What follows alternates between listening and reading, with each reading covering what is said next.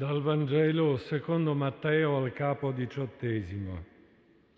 Gesù disse, in verità io vi dico, tutto quello che legherete sulla terra sarà legato in cielo e tutto quello che scioglierete sulla terra sarà sciolto in cielo.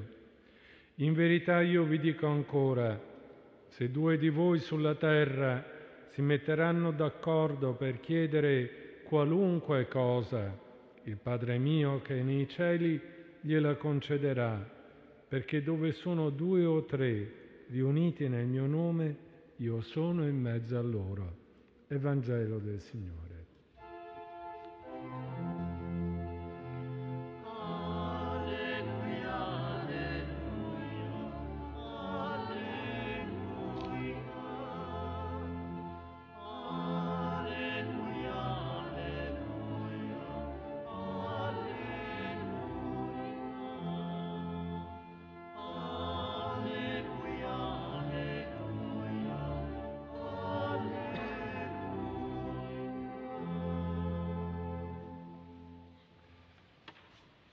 Care sorelle e cari fratelli, il Vangelo secondo Matteo nel capitolo diciottesimo insiste molto sul legame che raccoglie i discepoli in una sola famiglia, stretti tutti dal vincolo di carità, un vincolo reciproco, perché questo vincolo reciproco è segno dell'appartenenza al Signore. Infatti, questa famiglia ha ricevuto da Gesù un mandato. In verità vi dico, tutto quello che legherete sopra la terra sarà legato anche in cielo e tutto quello che scioglierete sopra la terra sarà sciolto anche in cielo. Se questo mandato è conferito principalmente a Pietro, il primo dei dodici, Qui in senso più largo è riservato a tutti i discepoli insieme e questi amici di Gesù sono come tutti, eppure sono invitati a condividere con il loro Maestro il potere di sciogliere e di legare. Ora, legare e sciogliere erano termini ebraici che indicavano proibizione e liceità, permesso di fare qualcosa. Avevano un significato giuridico di esclusione a causa del peccato o di comunione grazie al perdono. Gesù desidera una comunità in cui ciascuno sia tanto umile da cercare l'abbraccio del perdono e l'altro capace di offrirlo una comunità quindi libera dalla schiavitù del peccato, capace di correzione fraterna, nutrita di molta speranza, tutti consapevoli del proprio limite e allo stesso tempo consapevoli dell'amore senza alcun limite di Dio stesso, quell'amore che si manifesta in Gesù, il Cristo, e viene trasmesso agli Apostoli. Così Gesù è molto fermo rispetto al peccato. In questo stesso capitolo si dice che chi scandalizza uno dei piccoli è meglio che si metta una macina al collo, ma è anche misericordioso senza limiti, tanto da chiedere a Pietro di perdonare non una, non sette volte, ma settanta volte sette, cioè sempre.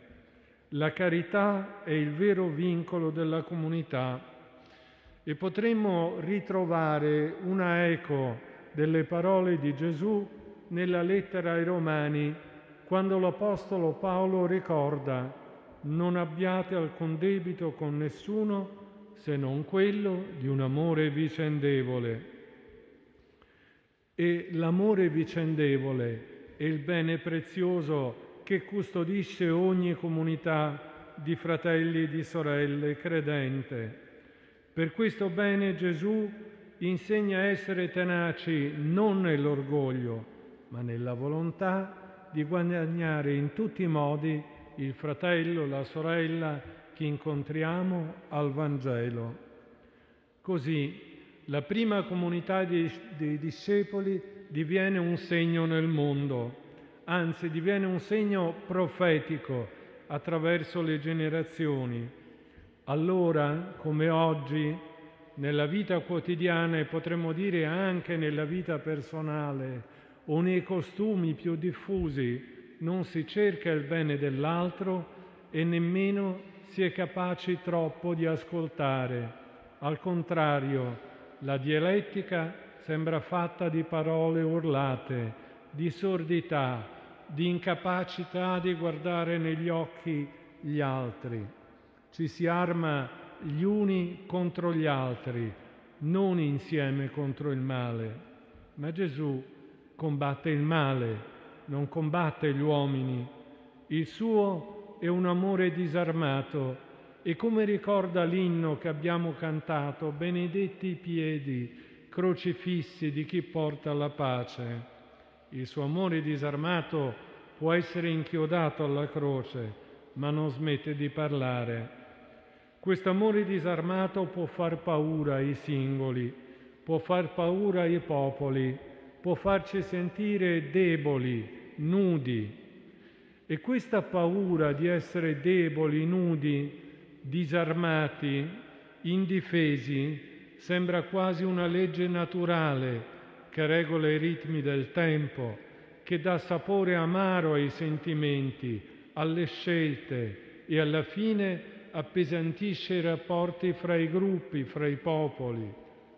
Quasi la convinzione diffusa che sia veramente più pericoloso vivere vincoli di fraternità piuttosto che armarsi e venire feriti dal conflitto.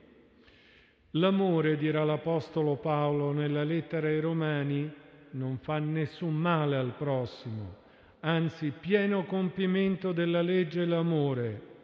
E ancora, sembra di cogliere un eco di quelle parole di Gesù ai discepoli, l'amore è sempre una forza, è un guadagno, tanto che se due di voi sopra la terra si accorderanno per domandare qualunque cosa, il Padre mio che è nei cieli ve la concederà.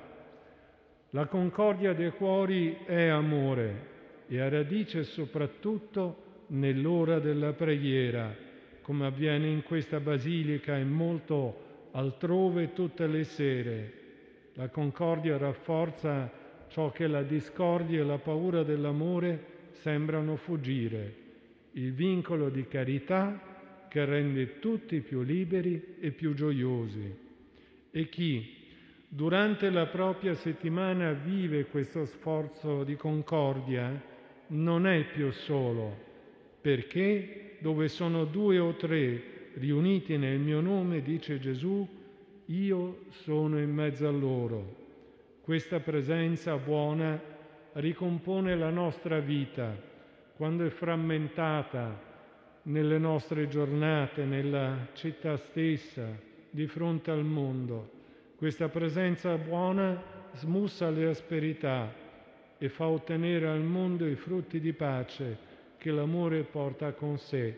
Ne facciamo esperienza ciascuno di noi, ne facciamo esperienza insieme. Preghiamo che ne faccia esperienza il mondo. Amen.